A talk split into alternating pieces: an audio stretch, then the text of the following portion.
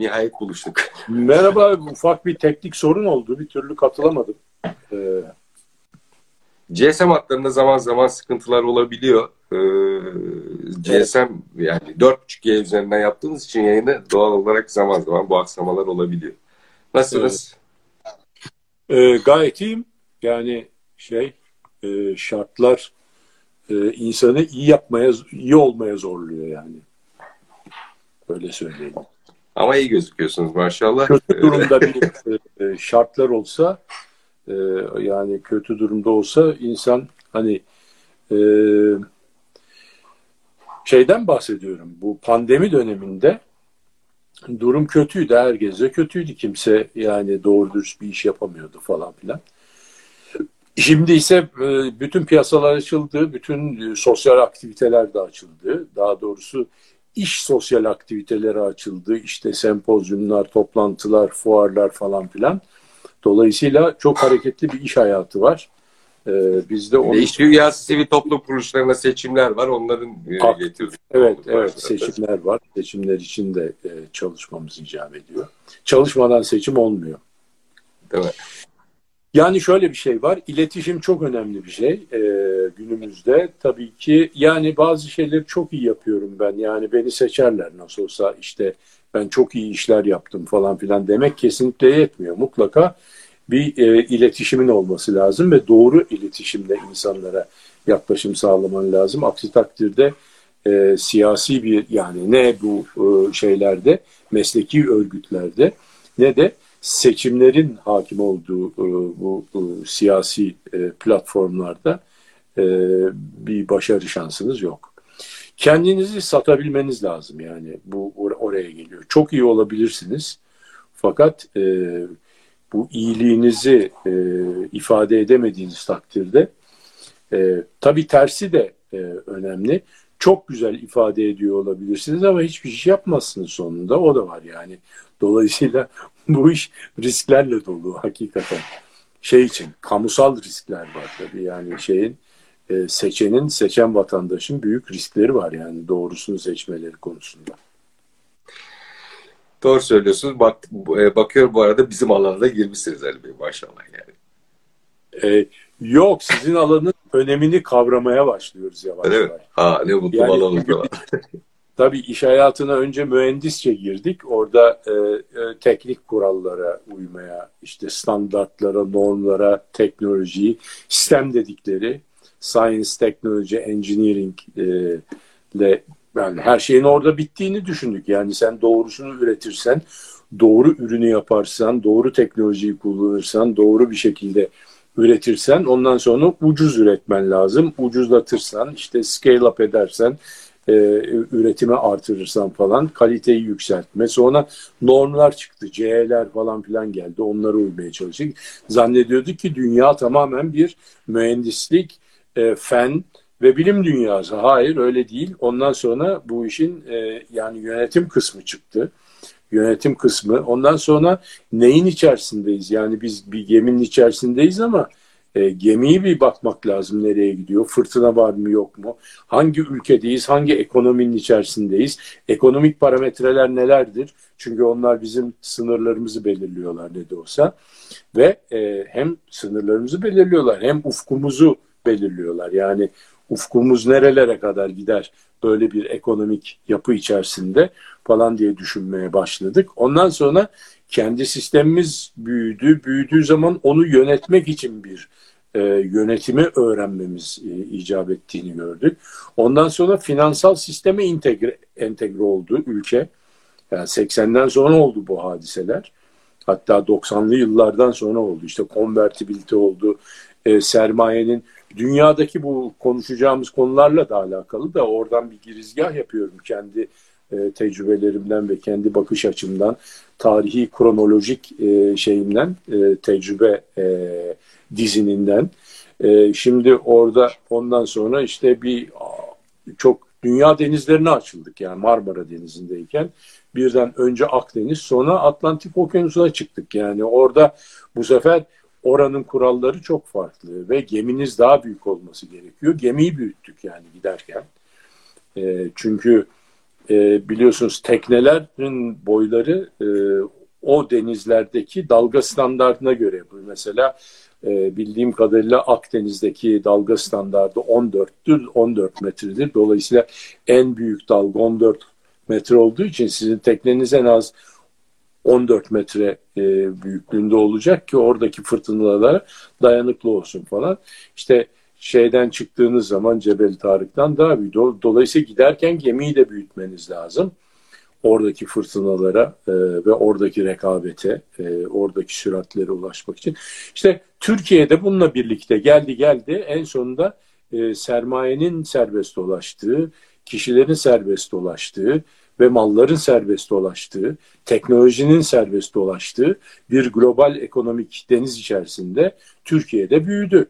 2000 yılından 2022 yılına kadar yüzde yüz e, şeysi e, gayri safi milli hasılasını büyüten bir ekonomi oldu. Bu haliyle e, önemli bir ekonomi haline geldi e, dünyada. Fakat bir orta gelir tuzağına düştük 10 bine takıldık. Şimdi geri düştük 8 binlerdeyiz.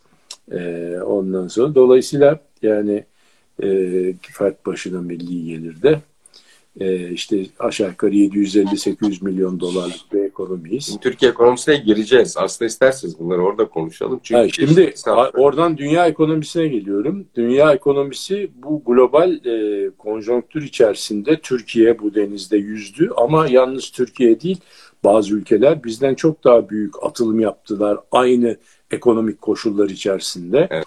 Yani global dünya düzeni içerisinde küresel Şimdi, ekonomik düzen. Orada bir izin, izin verirse şunu söylemek istiyorum. Geçen hafta e, ki programımız oldukça ilgi çekti. Ben ciddi anlamda feedbackler aldım. Üçüncü Dünya Savaşı başladı. Emareleri de şunlar dediniz. E, ve onları sıraladınız ve analiz ettik beraber. Orada söylediğiniz şeylerden bir tanesi çok önemliydi. Amerika revizyonisttir. Kendi kurduğu sistemi değiştirmek istediği için dünyayı artık 3. Dünya Savaşı'nın içine soktu. Bir de e, dikkati çektiğiniz şeylerden bir tanesi şuydu. Artık bu longer telegramları iki yıla varan süredir tartışıyoruz. Orada yeni ikinci kutuplu dünyanın e, ikinci kutbu olarak Çin'i seçti ve o yüzde 400'lere varan büyüme e, Amerika'yı rahatsız etti. Dolayısıyla aslında bunun sebebi budur dediniz. Yani ekonomiye bağlayacağım dediniz ya ben de oraya bir ekleme yapayım. Yani büyümeden söz ediyoruz. Ee, isterseniz geçen haftayı bir hatırlatalım. Ondan sonra bu hafta iki tane önemli gelişme yaşandı aslında. Bunlardan bir tanesi e, bu Longer Telegram'da uzun süredir bizim analiz ettiğimiz konular Amerika devletin strateji, e, milli güvenlik strateji belgesine girdi bazı maddeleri.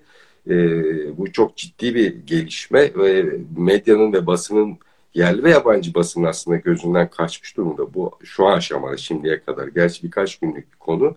Bir de Çin Komünist Partisi'nin e, genel kurulu orada Xi Jinping'in açıklamaları var. E, bunlar e, önümüzdeki dönemin e, yaşanacaklarının işareti. İsterseniz hem bir geçtiğimiz haftayı bir hatırlatalım. Oradan yavaş yavaş bir Amerikan strateji belgesi ve 3. Dünya Savaşı'nın yaşanmakta olduğunun e, artık sıcak savaşın nasıl çıkacağı çünkü nükleer savaş e, 70 yıldır ilk defa konuşulmaya başlandı. Yani Japonya'dan sonra ilk defa konuşulmaya başlandı.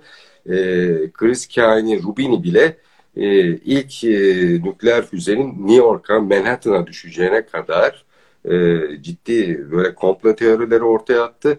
Bir de eski CIA başkanı e, şu an e, mevcut Biden hükümetinin e, as adamlarından bir tanesinin de e, şöyle bir açıklaması var. Diyor ki e, o da bu bugün bizim basında da vardı. Diyor ki e, Rusya artık e, ekonomik olarak ve şey olarak askeri olarak zayıflamaya başladı. Nükleer e, savaş e, silah kullanmaktan başka çaresi kalmayacak ve e, NATO'da e, beşinci maddeyi uyarlamayacaksa, uygulamayacaksa NATO üyeleri münferit olarak Rusya'ya karşı silahlı e, hatta nükleer e, silahları da kullanarak bir karşılık vermeye başlayacak gibi bir iddiası var. Yani e, konu çok ciddi hal almaya başladı. E, 2023 ciddi anlamda sıkıntılı geliyor görünen o ki isterseniz bir geçtiğimiz haftayı bir hatırlatalım. O emarelerin üzerinden geçerken bir de bu strateji belgesine doğru da yavaş yavaş gelelim. Ne dersiniz? Şimdi e, kendi perspektifimden Türkiye ile be, beraber yani dünya denizlerini Türkiye gemisiyle e, e, kat ettiğimiz bir... İsterseniz bir de program evet. sonra Türkiye ekonomisi ve Türkiye... Türkiye o ayrıca gelecek de dünya denizlerine yani Türkiye açıldı e, bu süreç içerisinde yani bizim evet. e, iş dünyasına atıldığımız süreç içerisinde bunu paralel bir şekilde o geminin içerisinden o denizleri izleye geldik ve e, şimdi açık denizlerde artık okyanuslarda dolaşan e, gemilerimiz var. Dolayısıyla evet. onların içerisinde olduğumuz için çok değişik bir e, e, konjonktüre tabiiz, tabiata tabiiz. Yani hı hı. hem rüzgarları farklı, hem standartları farklı, e, hem tehlikeleri riskleri farklı hem de hızlar e, farklı. E, rekabet e, şartları değişik. Dolayısıyla şimdi buradan geldiğimiz zaman buralarda hep sürekli bir şekilde 1980'lerden e, geliyorum ben e, ve Türkiye'nin sanayisi de aslında oralardan geliyor. Çünkü Özal Türkiye'yi kapitalist bir ülke haline getirdikten sonra 80'lerde yani çok e, ülkeden çok daha önce bu açılmayı, neoliberal açılımı Özal Türkiye'de. Yani 90'da e, 90'dan itibaren dünyada neoliberal açılım asıl başladı. Yani e, tabii ki buna Amerika bunun e, temellerini attı. Çin'le beraber Nixon, Kissinger, e, e, Nixon'la beraber işte onun Çin'e e, ziyareti, ondan sonra Carter'ın ziyareti falan. Çin'in Amerika ile birleş e, yani e, birlikte e, e, dünyanın e, global e, e, rekabetindeki ekonomisini e, e, şey yaptılar. İnşasında görev aldı. Bütün bütün diğer ülkelerde katıldılar e, muazzam bir dünya ticaretinde artış oldu falan filan. Bunları 80'de Avrupa'da itibaren... bile önce bu neoliberal sistemi uyguladık. Yani onlar daha sosyal demokrat odaklı bir Tabii. Yani Avrupa'dan önce bu neoliberalizme ge- geçtik özel sayesinde ve dolayısıyla asıl büyümemizin yani 90'lardan sonraki patlamamızın altyapısı orada yapıldı. Yani bütün uluslararası sisteme entegrasyonumuzun temelleri orada atıldı. Çünkü bu iş sadece böyle hani uluslararası sisteme entegre olalım demekle olunmuyor. Onunla ilgili e, bir altyapının mutlaka hazırlanması gerekiyor. Bazı ülkelerde yani Rusya gibi ülkelerde bunun için bir nesil değişmesi gerekti. Bizim küresel ekonomik düzene intibakımız 1980 ile başladı. 2000'li yıllardaki yapılan atılımlarımız da bütün bu altyapının yerine bu 20 sene içerisinde yerleşerek bunu hazmetmemiz üzerine yapıldı. Çünkü insan kaynağımız yetişti, bürokrasimiz yetişti. Bütün bu e, kurumlara entegre olduk yavaş yavaş daha önce entegre olmadığımız kurum paramız bile convertible değildi onlar convertible oldu dünyanın e, ben tekrar e, göstereyim bu şöyle şey, Ahmet Hoca'nın kitabı değil mi? Evet. Ahmet Ahmet Söylemezoğlu'nun e, küresel ekonomi düzeni dediği şeyler, e, dediği kurumlar bin, İkinci Dünya Savaşı'ndan sonra yavaş yavaş kurulmuş ol, kurulmaya başlanan kurumlar bu dünya ticaretinin, global dünya e, düzeninin e, altyapısını teşkil ediyordu. Biz de bunlara intibak ettik. Ondan sonra onunla birlikte geldik. Şimdi çok önemli bir noktaya geldiğimizi görüyoruz. Neye bu kadar uzun girizgah yaptık? Biz bunlarla Türkiye'nin e, e, Türkiye'nin ekonomisi bunlarla büyüdü ve yüzlerce yani yüzlerce demeyeyim aslında onlarca e, şeyin de yani 190 tane zaten dünya devleti var da onlarca ülkenin de ekonomisi bu şekilde büyüdü, gelişti. Bu bu şekilde insanlar açlıktan kurtuldu. İşin sosyal tarafı da çok önemli.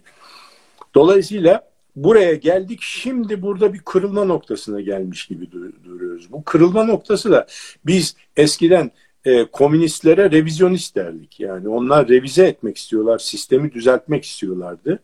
Ama şimdi revizyonistler Amerika oldu. Geçen e, e, e, programımızda ki bahsettiğimizi tekrarla dediğin şeye geldim işte tekrarlıyorum onu. Amerika revizyonist bir şey. Bu yeni bir hadise. Yani Amerika'nın revizyonist olduğunu kimse düşünmez de olacağını. Çünkü kendi kurduğu bir sistemde niye revizyon yapsın? Amerika daha konservatif. Kendi kurmuş olduğu sistemi devam ettirmek. Amerika da bu şekilde gelişti ve büyüdü ve refah seviyesini artırdı. Ama döndük bir baktık ki bir gün uykudan bir uyandık baktık ya Çin yüzde 400 artırmış 2000'den bir 2022'ye kadar. Amerika sadece yüzde 30 artırmış. Türkiye yüzde 100 artırmış. Yani dolayısıyla Avrupa topluluğu yüzde 20 artırmış. Yani bunlar hepsi büyümüşler ama bu arada çok önemli bir rakam daha vereyim. Ee, e, senin bahsettiğin e, Xi Jinping'in e, Komünist Parti kongresinde yaptığı konuşmada 800 milyon Çinliyi fakir, fakirlikten çıkarttık dedi. 800 milyon kişiyi fukaralıktan kurtardı. Nüfusun %50'si mi neredeyse? %50'sinden fazla. Fazla. Dolayısıyla şimdi e, muazzam bir başarılar var ve dünyada hakikaten refah seviyesinin artması var. Fakat bir taraftan da e, aynı şekilde Xi Jinping'in e, konuşmasında da şey yaptığı bu arada meydana gelen bundan sonra dedi bu proses esnasında meydana gelen dengesizlikleri yani zenginle fakir arasındaki uçurumu ve bölgesel kalkınma arasında farklılıkları ki tabii bu çok doğal bir şey. Böyle bir hızlı kalkınma süreci içerisinde e, sahiller daha çabuk kalkınır iç kısımlara göre. Aynı bu şey arada bu arada Çin yekpare bir millet değil değil mi? Yani yaklaşık 35-40 tane etnik yapı var orada. Çin'de 56 tane etnik yapı var. 56 tane. Şimdi biz baktığımız zaman görüyoruz ki hepsi çekik gözlü bunları. Yani bunlar aynı diyoruz. Irk, ırk farklı yok. Ha belki Sincan'dakiler Müslüman işte onlarla arada bir şey var falan Müslümanlarla diğerlerinin arasında.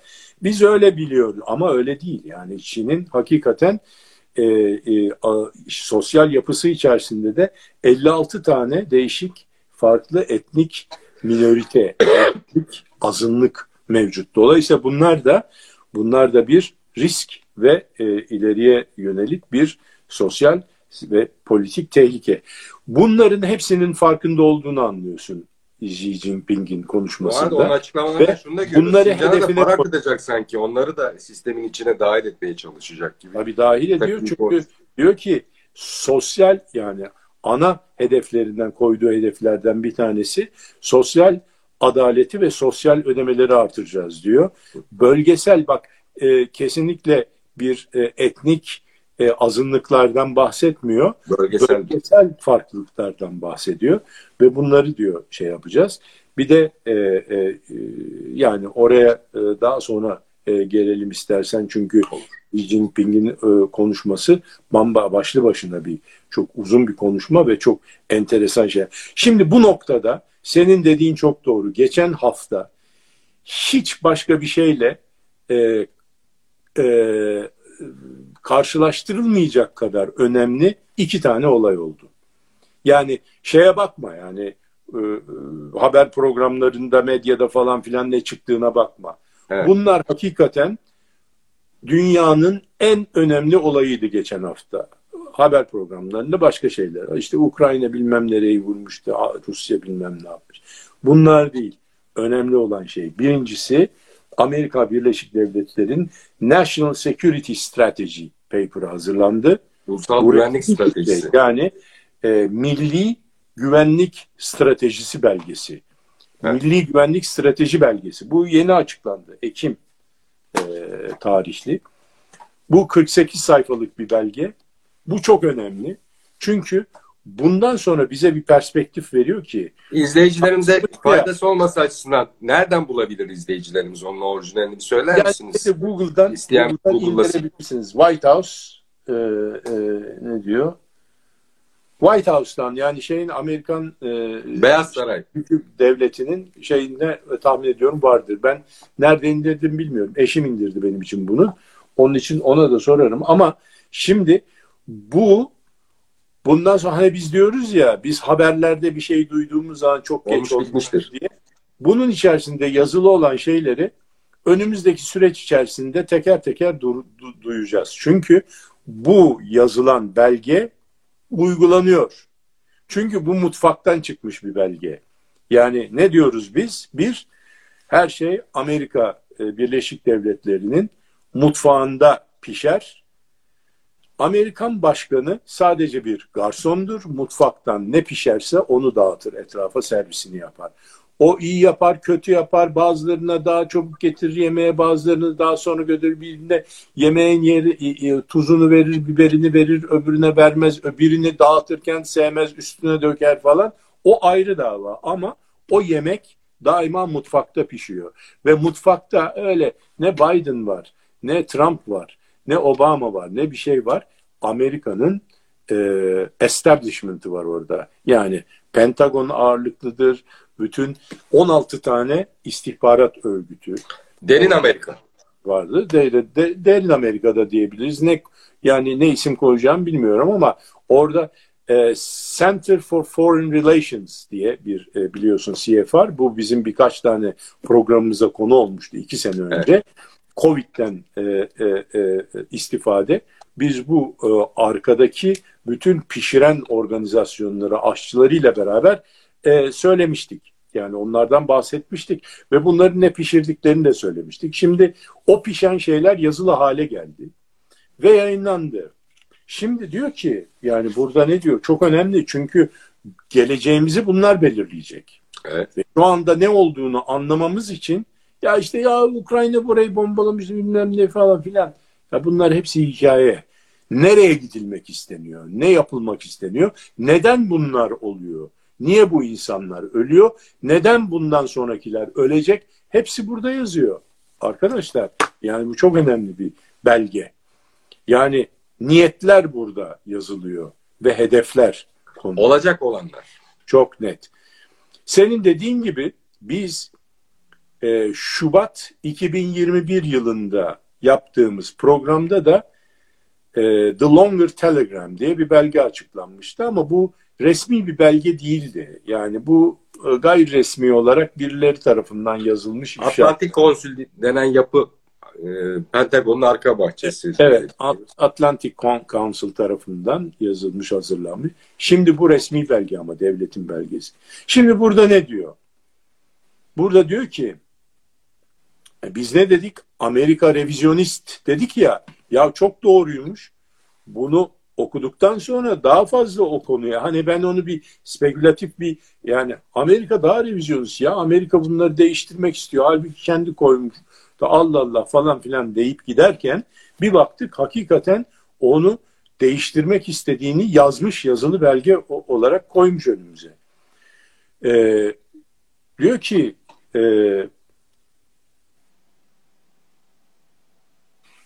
birincisi Çin'i hedef alıyor burada kesinlikle. Diyor ki biz diyor ekonomik e, pazar ekonomisi olan aktörlerle işbirliği yapacağız diyor. Yani Batı ile birlikte. Ve Çin'i bir non-market economics actor diyor. Yani piyasa oyuncusu olmayan bir aktör olmakla suçluyor. Ve halbuki piyasa Çin'de diyor ki öbür tarafta. Dünya tedarinin %68'ini Çin karşılıyor.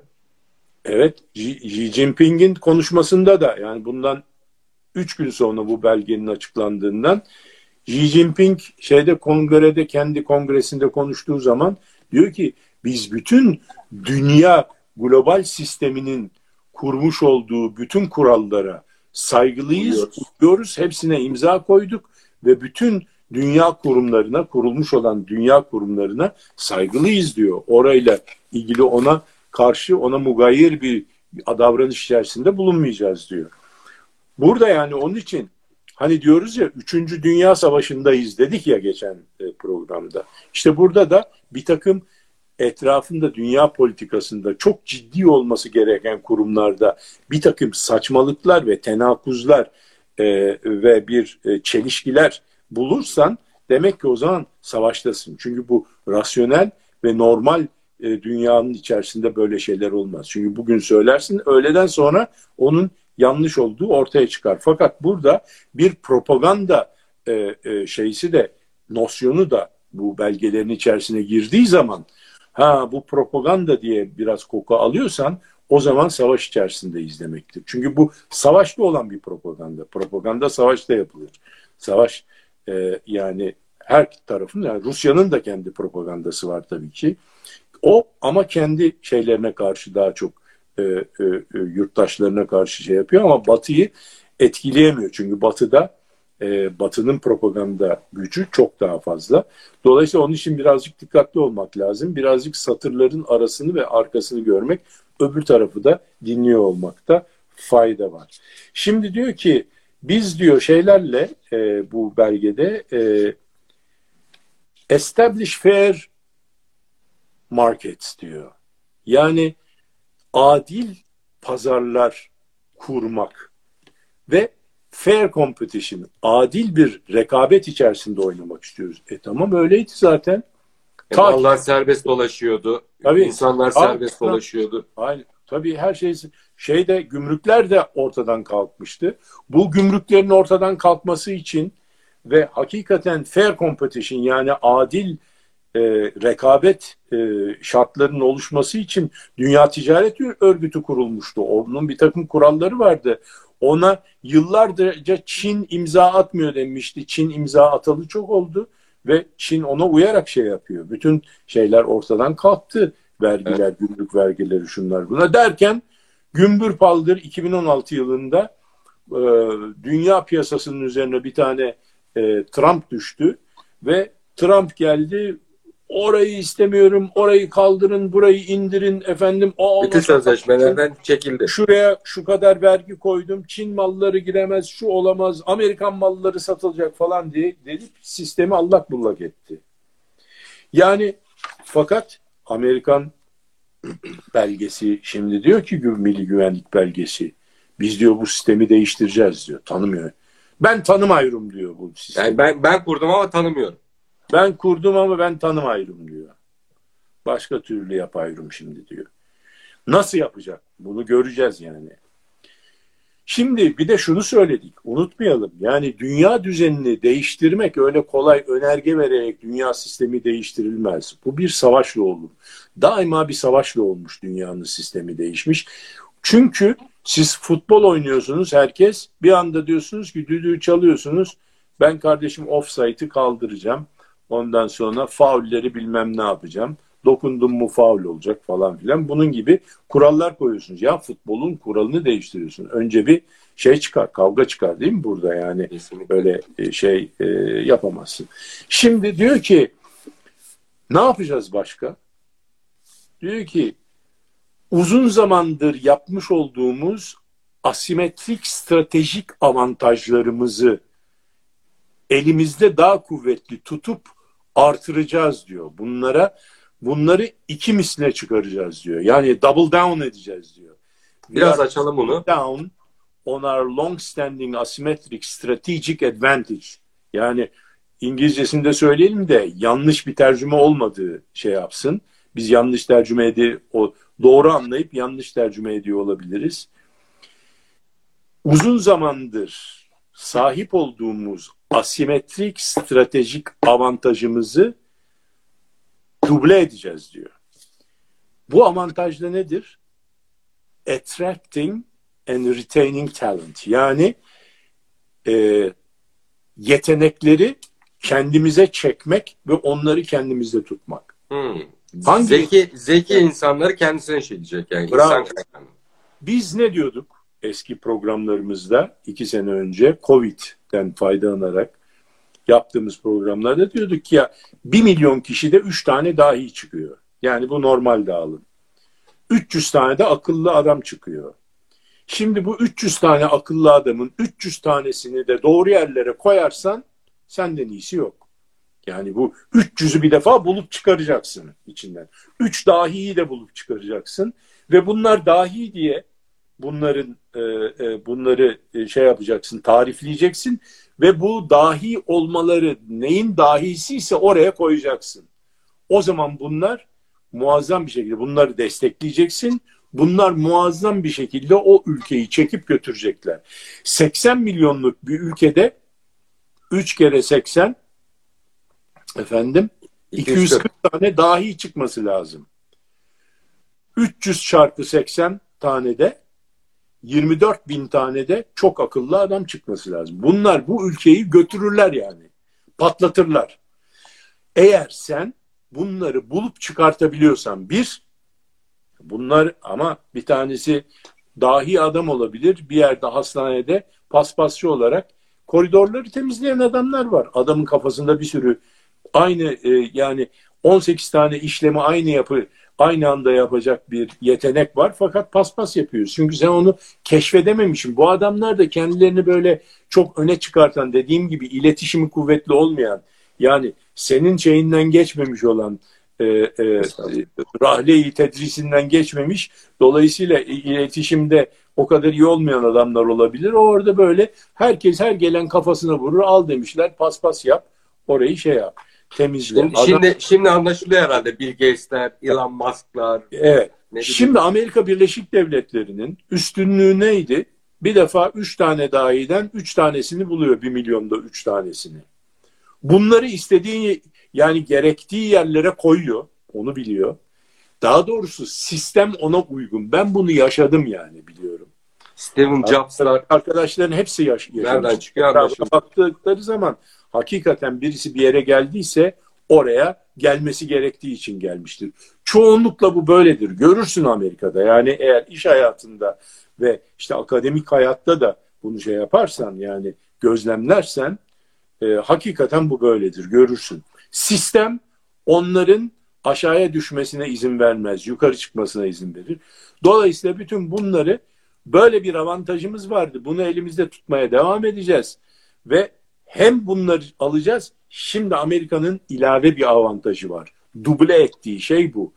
Kendi içerisinde bir milyonda çıkan üç tane dahiyi buluyor, çıkartıyor, hak ettikleri yerlere koyuyor. Artı sekiz tane de diğer ülkelerde bulamadıklarını yani mesela Türkiye'de üç tanesinden birini buluyoruz ya, üç, üçünün bir tanesini buluyoruz.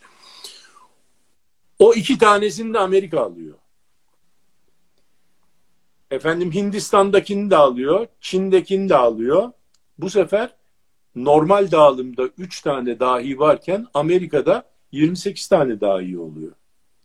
Daha daha iyi değil de dahi oluyor. Karışmasın. O 300 binlerden de adamlar geliyor. Neticede buna devam edeceğiz diyor. Bunun için olan fonları kongrenin de yardımıyla artıracağız diyor. Bunu yazıyor.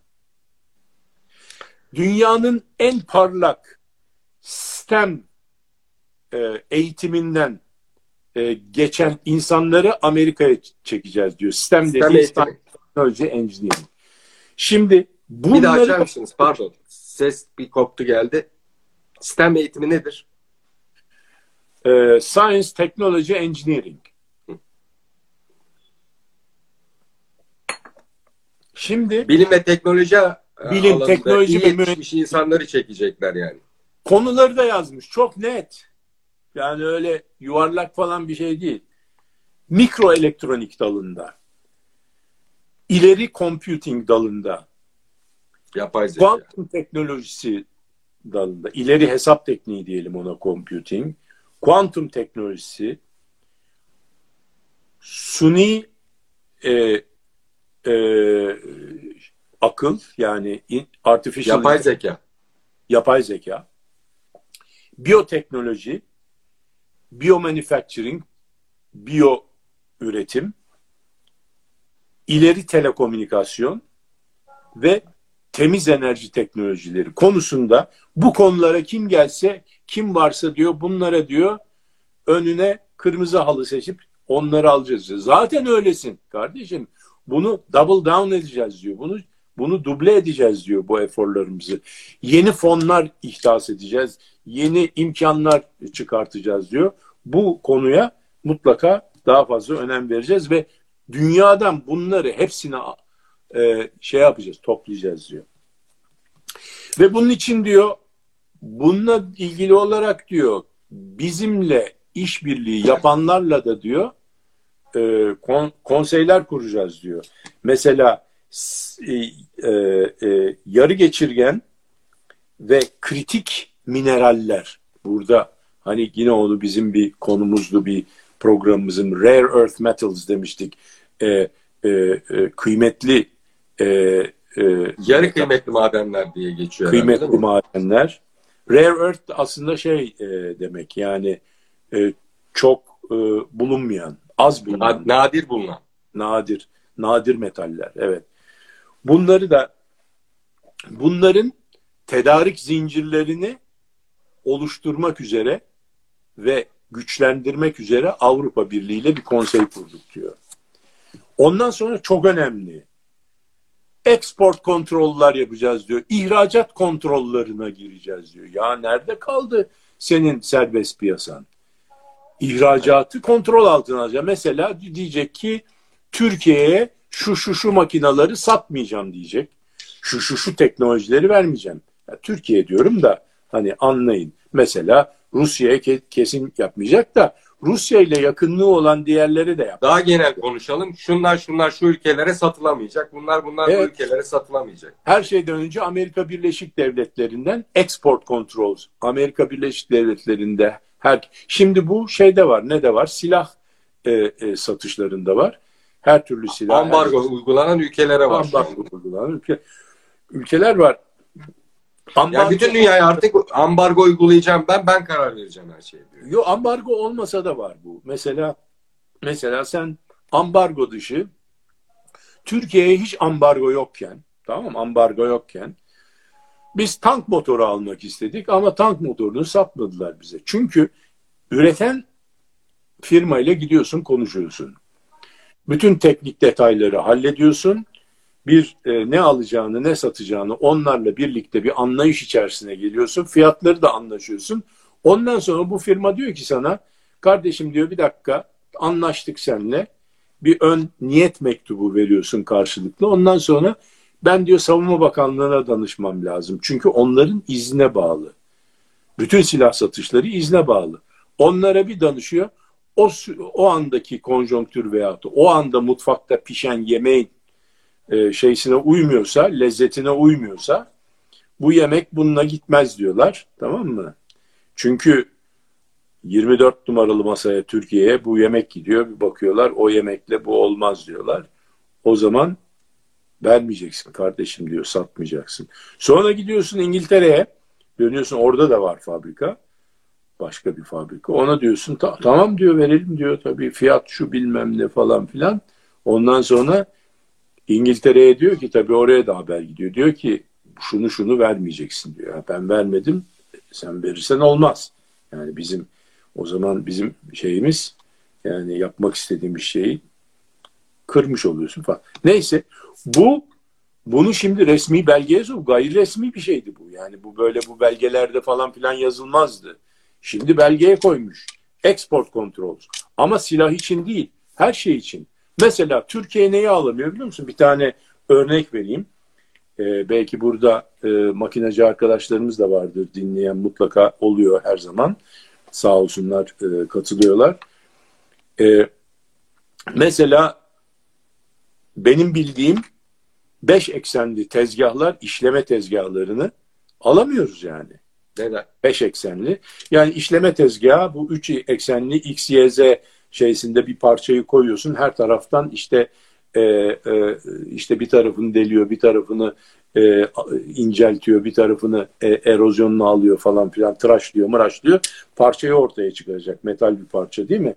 Mesela bunun beş eksenli olanları var. Hem dönenleri falan. Neyse girmeyelim detaya. E, o beş eksenliği şey yapmıyor. Çünkü bu diyor ki bununla sen bilmem ne silahının bilmem ne parçasını yaparsın diyor mesela.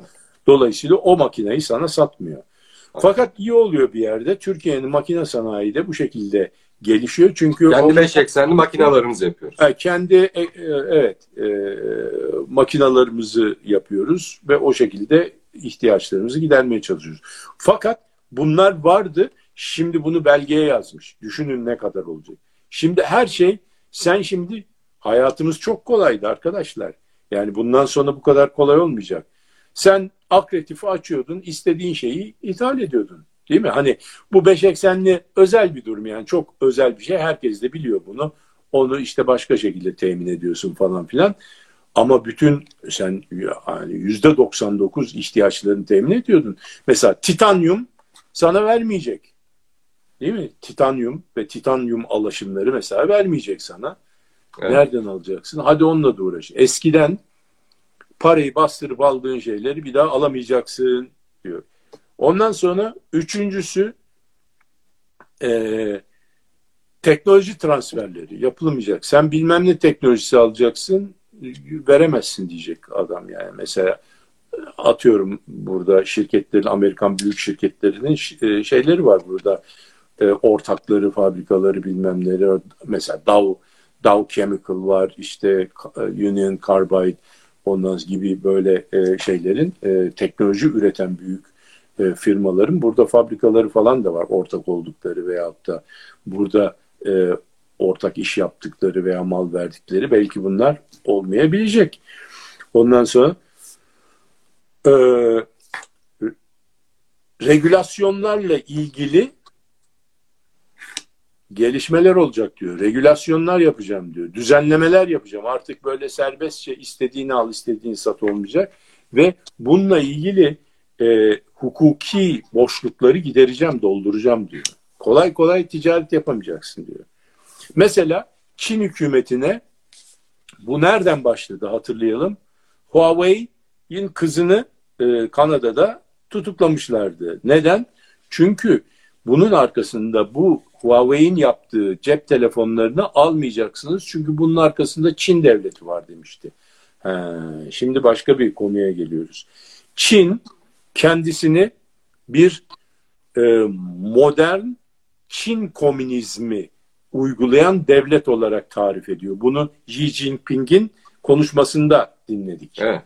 Dedi ki ben dedi biz dedi bir modern komünist Çin devletiyiz. Çin komünizmi uygulayan modern bir devletiz. Temsili demokrasimiz var demeye getiriyor aslında Çin. Artı temsili artı temsili demokrasimiz. Bizim demokrasimiz temsili dedi. Ne kadar temsili onu da rakamlarla vereceğim. Şimdi bu Çin'in demek ki bu komünizm dediği kısım şey bazı özel sektör firmaların arkasında devlet var. Dediği doğru Huawei'in arkasında da Çin devleti. Ama yıllarca Amerika'da bunu yapmadım yani? Çin tamam. Amerika'da bunu ya Elon Musk denen adam nasıl türedi yani? Çin ne yaparsa çok uzun süredir bunu takip eden e, e, Amerika Birleşik Devletleri de tabii ki özel sektörün arkasına geçip bir sürü işi yaptırdı. Bunlardan bir tanesi bizim hep burada yani iki senedir bunu söylemiyor muyuz? Elon, Elon Musk bizim gediklimiz neden? Biz Elon Musk'ın kendisine karşı değiliz. Diyoruz ki ya bu adam hani bu kadar hani hem onu bu kadar da zeki olamaz. Nasıl bu kadar da parası. Hadi o kadar zeki olursun, bu kadar paran olmaz. Dahi olursun, efendim finans bilmezsin, bir şeyi bilmezsin, her şeyi biliyor, nasıl oluyor falan filan diye bunu ima ediyorduk. Şimdi açık açık söylüyorlar. Zaten bu e, bu hafta yine yayınlanmış olan bir e, şey mesajında da e, ne derler Twitter mesajında da bu konu açığa çıktı. Elon Musk'ın bütün Amerikan e, e, askeri e, idaresiyle, Navy ile işte şeyle e, donanmasıyla, hava kuvvetleriyle, kara kuvvetleriyle yaptığı bütün toplantılar hepsi açığa çıktı. SpaceX'in nasıl Amerikan devleti tarafından, Amerikan ordusu tarafından NASA bütün operasyonlarını artık SpaceX üzerine kurguluyor. Yani. SpaceX üzerinden işte hem Starlink üzerinden zaten e, kendisi açıkladı Elon Musk'ın şeydeki Ukrayna'daki bütün askeri hareketlerin harekatın e, şeylerini e, haberleşmesini Starlink üzerinden Amerikan ordusuna destek verdiğini hatta Amerikan ordusuna bunun için fatura keseceğini falan filan söyledi de onun üzerine bir de bunu azarladılar fena halde. Şimdi neyse netice itibariyle ya Amerika'da bunu yapıyor zaten. Yani yapmıyor değil ki yani e, Microsoft'un arkasında devlet olmadığını e, Steve, Steve Jobs'ın arkasında devlet vardı. Çünkü e, National Research Laboratory, milli e, araştırma laboratuvarlarına Amerika'nın TÜBİTAK Amazon. tamamen oradaki bütün patentleri emir emirlerine verdi. Yani bunların e, kullanımına verdi. Dolayısıyla muazzam bir destekle o onları şey yaptı. Aynı şeyi yani aslında Amerika'da yapıyor ama Amerika'nınki devlet işte kapitalizmi falan olmuyor. Çin'inki öyle oluyor. Şimdi e, Çin'de diyor ki private sector enterprise, devlet kapitalizmi var diyor. E Amerika'da da var yani. Elon Musk e, ve onun gibi birisi. Şimdi demek ki şöyle bir şeyler görüyoruz. Diyoruz ki bir, ne göreceğiz bundan sonra? Hani diyoruz ya haberlere çıktığı zaman çok geç olmuştur diye. İşte burada e, plan yapılmış. Bir, devletçilik ve kontrol geri dönüyor. Ticaret kontrol edilecek. Sadece malların serbest dolaşımı değil, teknolojinin serbest dolaşımı da kontrol edilecek. Her türlü ihracat, ithalat işleri kontrol edecek. Çok daha komplike bir sistem olacak. Ticaret çok daha zor olacak. Fiyatlar artacak bunun neticesinde. Hani serbest piyasa olduğu zaman fiyatlar en düşük seviyesinde olur. Serbest olmadığı zaman, tedarik zincirleri zorlandığı zaman tabii ki fiyatlar artacak. Ee, Amerika mesela bu devlet kapitalizmine e, ilgili olarak şeyle NASA'ya son verdi. Yani NASA'nın görevine son verdi. SpaceX'i devreye soktu. NASA'ya da dedi ki sen onun senin dedi imkanlarını o dedi roketlerini atmak için kullanacak. E, e, bu Falcon Falcon 9 roketinde e, o şekilde SpaceX geliştirdi. Dragon denen spaceship'i uzay e, gemisini e, şey SpaceX geliştirdi. Amerikan ordusu için geliştirdi. Bunu e, şey yapıyor, söylüyor zaten. Dolayısıyla Pentagon yalnız oralarda değil. Birçok firmada mesela biz e, Elon Musk çok e, böyle vokal bir adam yani e, lafını sakınmayan, e, ortada olmayı seven, işte iletişimlerden çok yararlanan, Twitter'ı hatta satın almaya kalkan falan filan bir arkadaşımız. E ama bunu onun için biliyoruz, tanıyoruz biz. E ama e, böyle olmayan çok sessiz ve derinden giden arkadaşlarımız da var. Kardeşlerimiz var Amerikalı yani. Bunlar da şeyde e, e, Silikon Vadisi'nde Pentagon'un desteklediği. Yani sadece Elon'la Bill Gates mi var diye Tabii. sordular. Korumacılık geri geldi ondan sonra ve bu bir dediğimiz gibi Trump'ın politikası değildi anlaşılıyor. Mutfakta pişti Trump öyle dedi yapıldı ama şimdi Biden geldi onunkini geri alacak değil. Aynı şeylere dikkat ederseniz devam ediyor. Trump geldi bir e, hışımla öyle olmaz dedi. Kuzey Kore'ye gitti işte şeye e, Çin'in de gümrük koydu falan filan mallarına. E, Biden geldi değiştirdi mi? Hayır. Aynı şekilde devam ediyor ama daha sessiz ve derinden yapıyor.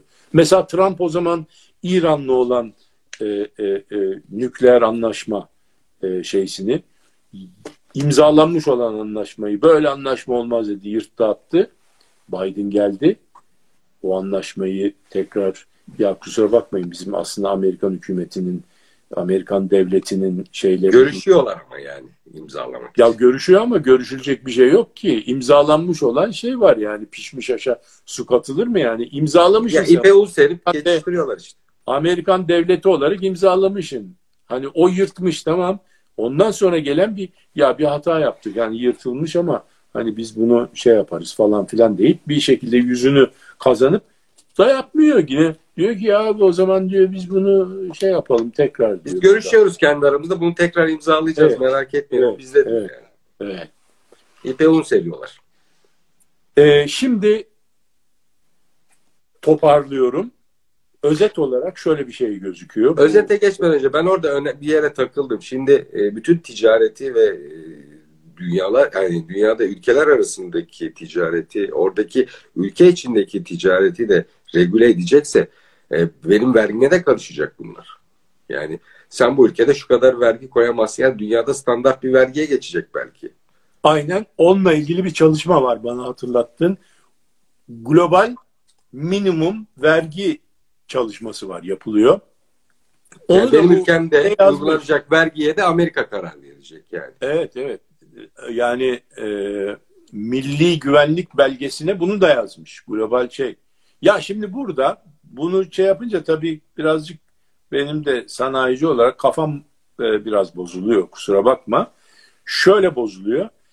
Şimdi 2000'li yıllarda 1990'lı yıllarda ve 2000'li yıllarda hiç böyle bir şey yoktu ya kardeşim. Hiç kimse kimsenin ne kadar vergi uyguladığına pek karışmazdı. Yani Hakkı yok aslında. Sana yani. hayır sana e, gümrük vergisi uygulamayacaksın. Mesela Avrupa ile gümrük birliğindeyiz falan filan ama sen ne kadar kurumlar vergisi uyguluyorsun, oranın nedir falan diye pek karışmazdı yani. Şimdi karışıyor. Biz bu treni çok kötü kaçırdık. Yani o zamanlar biz hukuk sistemimizi, demokrasimizi yani düzgün tutsaydık, vergi oranını 3 puan daha indirseydik burada şu anda Türkiye uçmuştu yani. Şu anda biz yabancı yatırımcı değil mi? 20 bin dolarların üzerindeydik fert başına milli gelirde. Muazzam bir yabancı yatırım alırdık. Cari açığımızın tamamını finanse etmiş olurduk. Hiçbir sorunumuz olmazdı. Muazzam bir şey gelirdi Avrupa'dan, özellikle Avrupa'dan muazzam yatırım gelirdi bize ve dünyanın diğer taraflarından da. Hakikaten yani çok büyük fırsat verici. Ben daima ona yanarım yani. Yani yüzde on diyecektiniz yani yüzde bir şey yapmadığımız, bir şey yapmadığımız her sene kaçırılmış bir fırsat. Yani hakikaten. Çünkü onu bir daha yakalayamıyorsun. Başkaları da yapıyor. Kardeşim şu anda şartlar müsait. Derhal yapacaksın. Ertesi gün şartlar müsaitse iki sene içerisinde herkes aynı yere geliyor. Yani. Şimdi mesela ama diyeceksin ki o zaman herkes düşürür. Hayır düşüremezdi.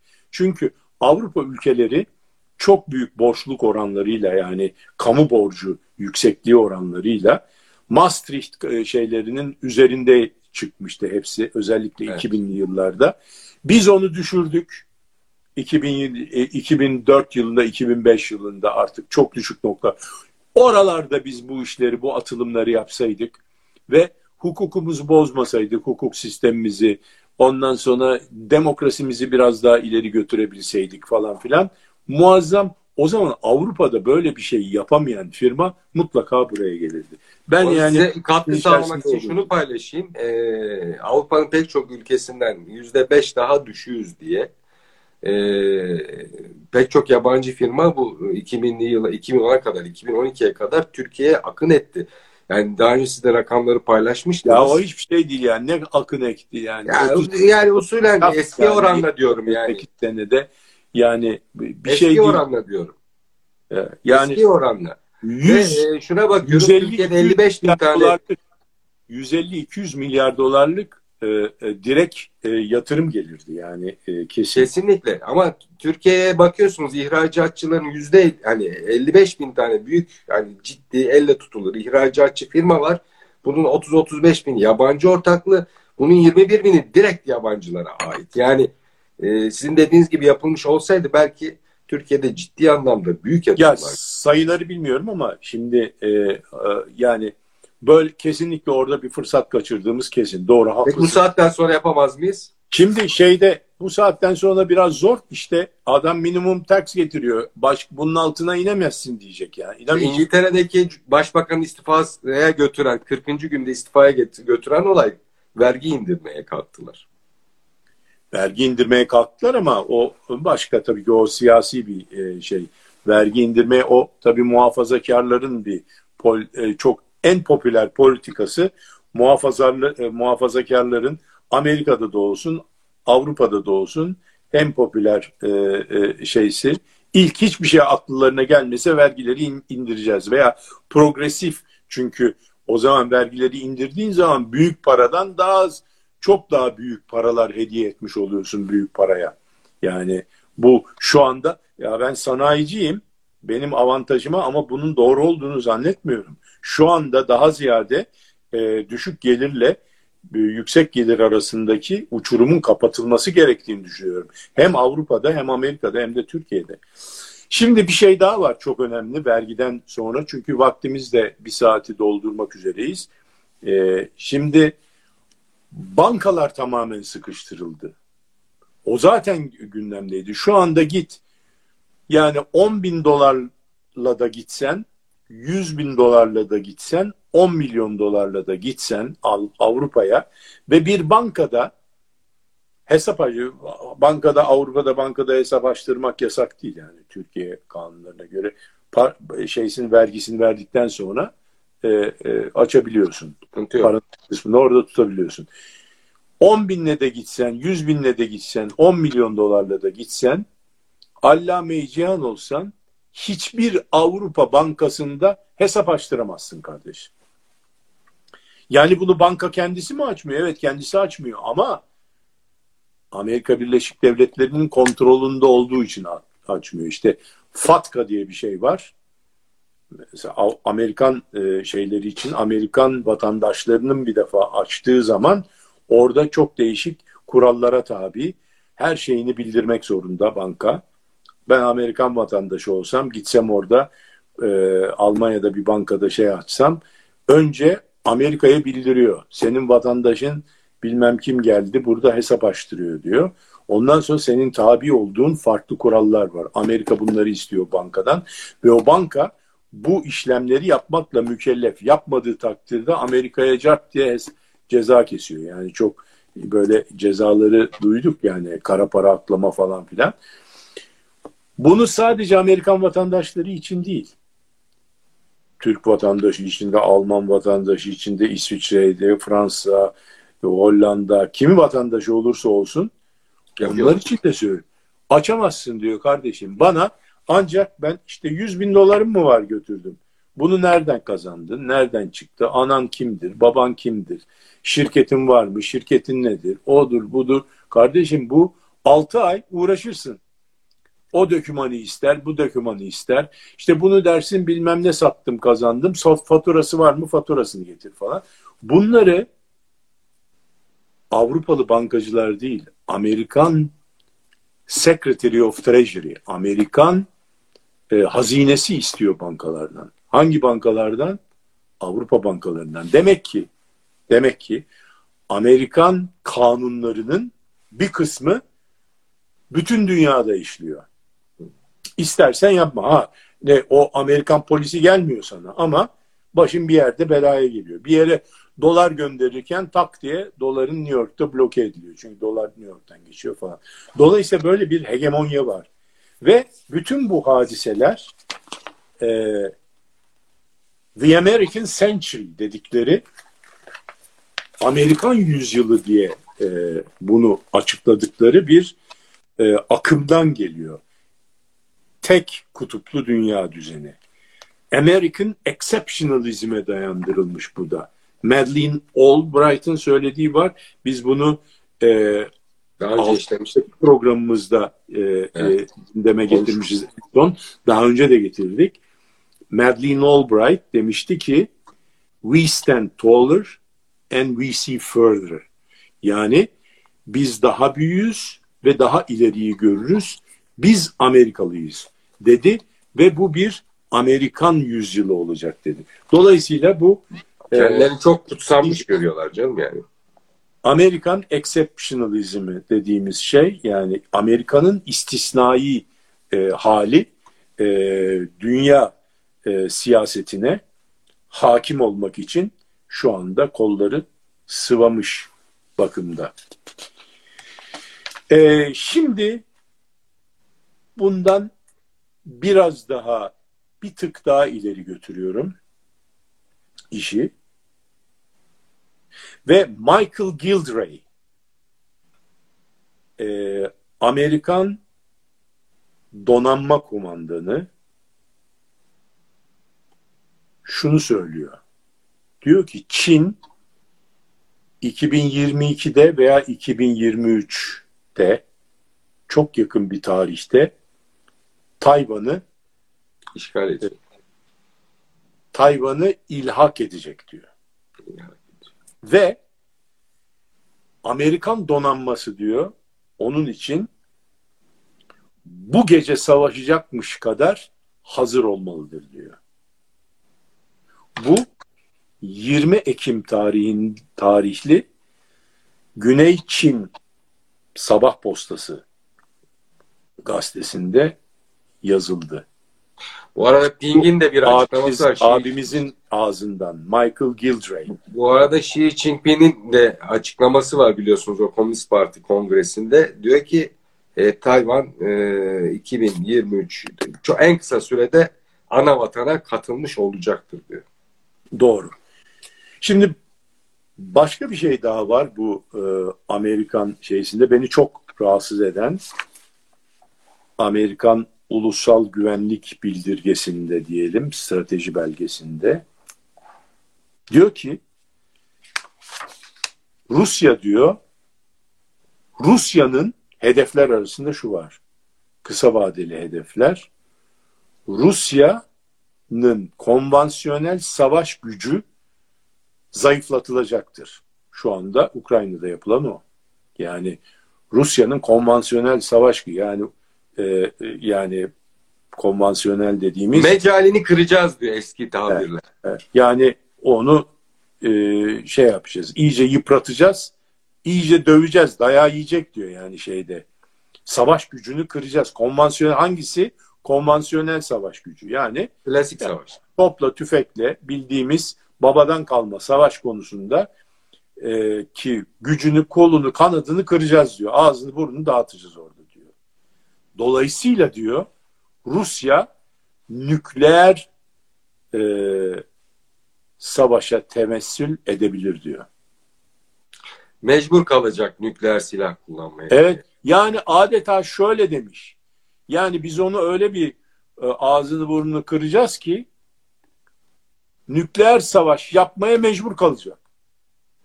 Yani kavgada nükleer, bıçak çekmeye zor. Nükleer, e, pardon, nükleer silah kullanmaya mecbur kalacak. Fakat biz ona onu buna müsaade etmeyeceğiz diyor. Nasıl yapacak onu bilmiyorum. Yani bunlar çok e, tüyleri diken diken edici e, e, satırlar. Resmi bir belgede yazılmış olması da yani bir de orada şey var galiba değil mi? Altyapıya alınması gerektiğini gösterir. Amerikan altyapısına yapılacak saldırılar diyor. Ha evet. O çok önemli sanki. Yani, yani şeyi de diyor. Amerikan altyapısına yapılacak saldırılar veyahut da Amerikan de demokrasisine karşı yapılacak saldırılara izin verilmeyecektir diyor. Bu çok ucu açık. Amerikan altyapısına hangi nereye bekliyorlar? Yani ICBM olması lazım. Yani Rusya'nın Amerikan altyapısını vurması için yani Amerikan kıtasında o zaman e, e, kıtalar arası e, füzelere başvurması lazım. Ya da ben Bu da hiç daha daha beğenmediğim teorisi gibi gelecek ama bir, e, e, satırlar yani bunlar. Daha bunlar, komplo teorisi gibi gelecek şu anda, ama şu anda 3.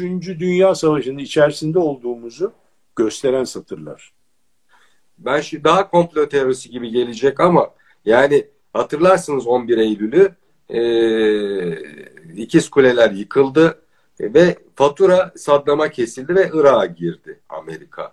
Yani o sava e, ikiz kulelere saldırıları sanki Saddam e, organize etmiş gibi bir gerekçe üretildi. Şimdi e, ola ki Amerika'nın e, askeri e, teknolojisinin içine Rus hackerlar ya da e, göstermelik Rus hackerlar bir saldırı yapsa, ne bileyim Amerika'da elektrik sistemine yönelik, internet sistemine yönelik bir hacker saldırısı olsa bu e, Rusya'ya fatura edilip yani internette ya da teknolojide elektrik altyapısı da altyapı neticede. Çünkü altyapı diyor. Yani onu açmıyor. Altyapıların neler olduğunu söylemiyor. Ee, bir gerekçe üretip olabilir.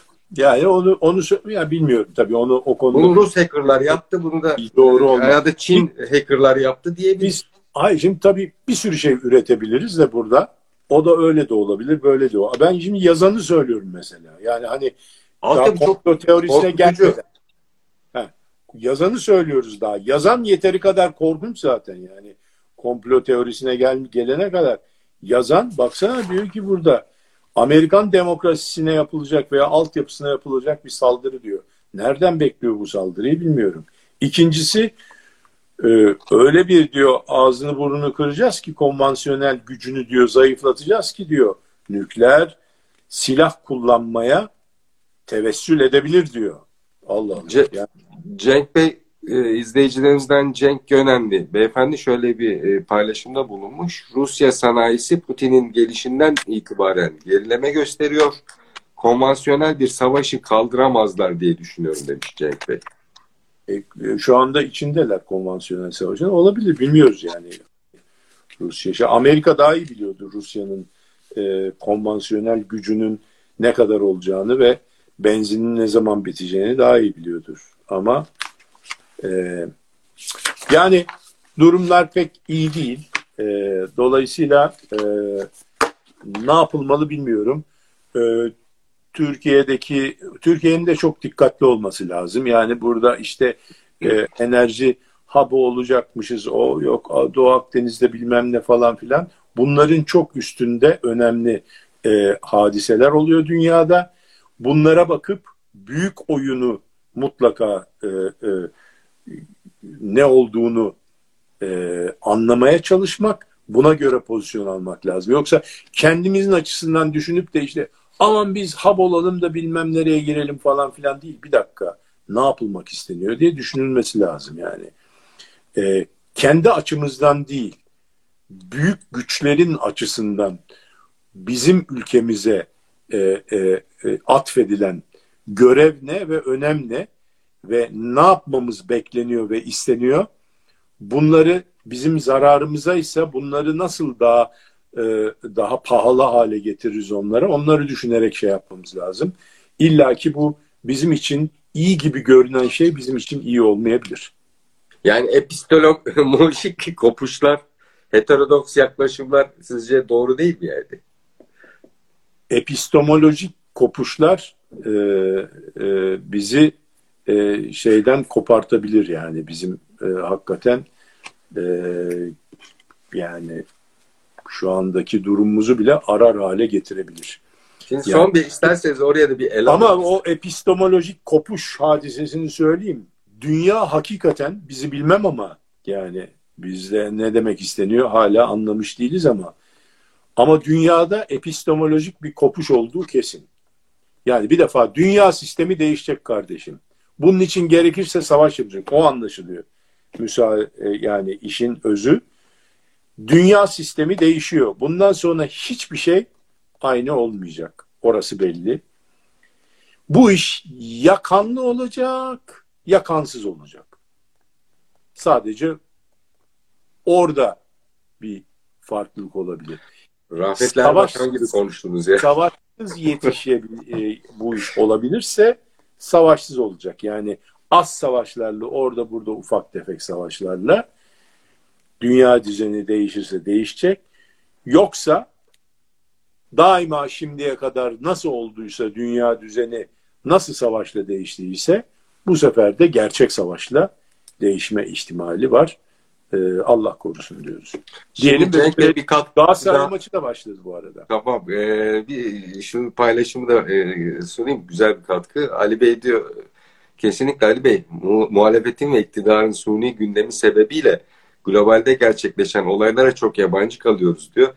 Ee, ben şöyle bir soruyla bitireyim o konuda yorumunuzu alacağım. Muhtemelen siz orada politik bir cevap vereceksiniz ama e, dünya bir dönüşümün e, eşiğinde. Yani geliş e, değişim diyorduk şimdi artık dönüşüm dönüşümü konuşuyoruz. Epistemolojik kopuş diyelim ona. Dünya e, epistemolojik bir kopuş. Kopuşta. E, e, peki biz e, gerek e, muyuz bu sürece yeterince? Yani ekonomist kaldırabilecek mi bu dönüşümü? Onu sorayım. Çünkü hafta içi birçok kişiden ben şey aldım, e, feedbackler aldım. Herkes şunu merak ediyor. Ya e, 1 Kasım'da FED faiz kararını açıklayacak ve artık şeyi de başlatıyorlar e, kısmayı. E, dünya piyasalarını fonlamayı kısmayı bırakıyorlar. Ne olacak? Türkiye e, ya bunlar Bunları dikkat ederseniz bu e, dikkat edersen bugünkü gündemime bile almadım bu hadiseleri. Çünkü Türkiye'de değişen bir şey yok.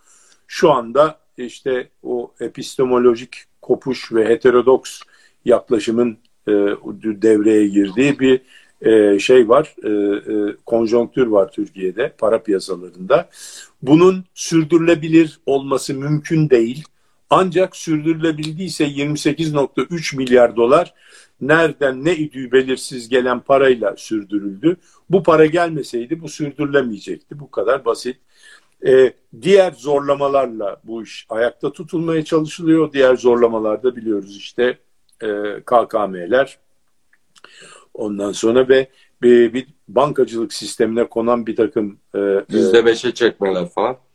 Yani işte firmalara konulan bir takım çerçeveler. O işte diyorsun diyor ki net ihracatçı olmazsa kredi alamaz. Ondan sonra işte yüzde kırkını gelen dövizin bozduracak. İşte Cirosunun yüzde beş kadar döviz bankalar şöyle bir kredi verirse şu kadar e, e, şey alacak e, hazine bonosu. Ona da çok ucuz fiyattan çok düşük faizle hazine bonosunu zorluyor. E, dolayısıyla bu şekilde bankalara zorla hazine bonosu satarak. Ondan sonra e, alınan e, faizi aşağı zorlayıp diğer faizle arasındaki piyasa faizle arasındaki e, ilintiyi kopartarak e, bir de e, kuru da yerinde tutmak için rezervleri harcamaya devam ederek e, sürdürmeye çalışılıyor bu. İki tane hayatımız var. Bir hayatımız seçime kadar, ikinci hayatımız seçimden sonra.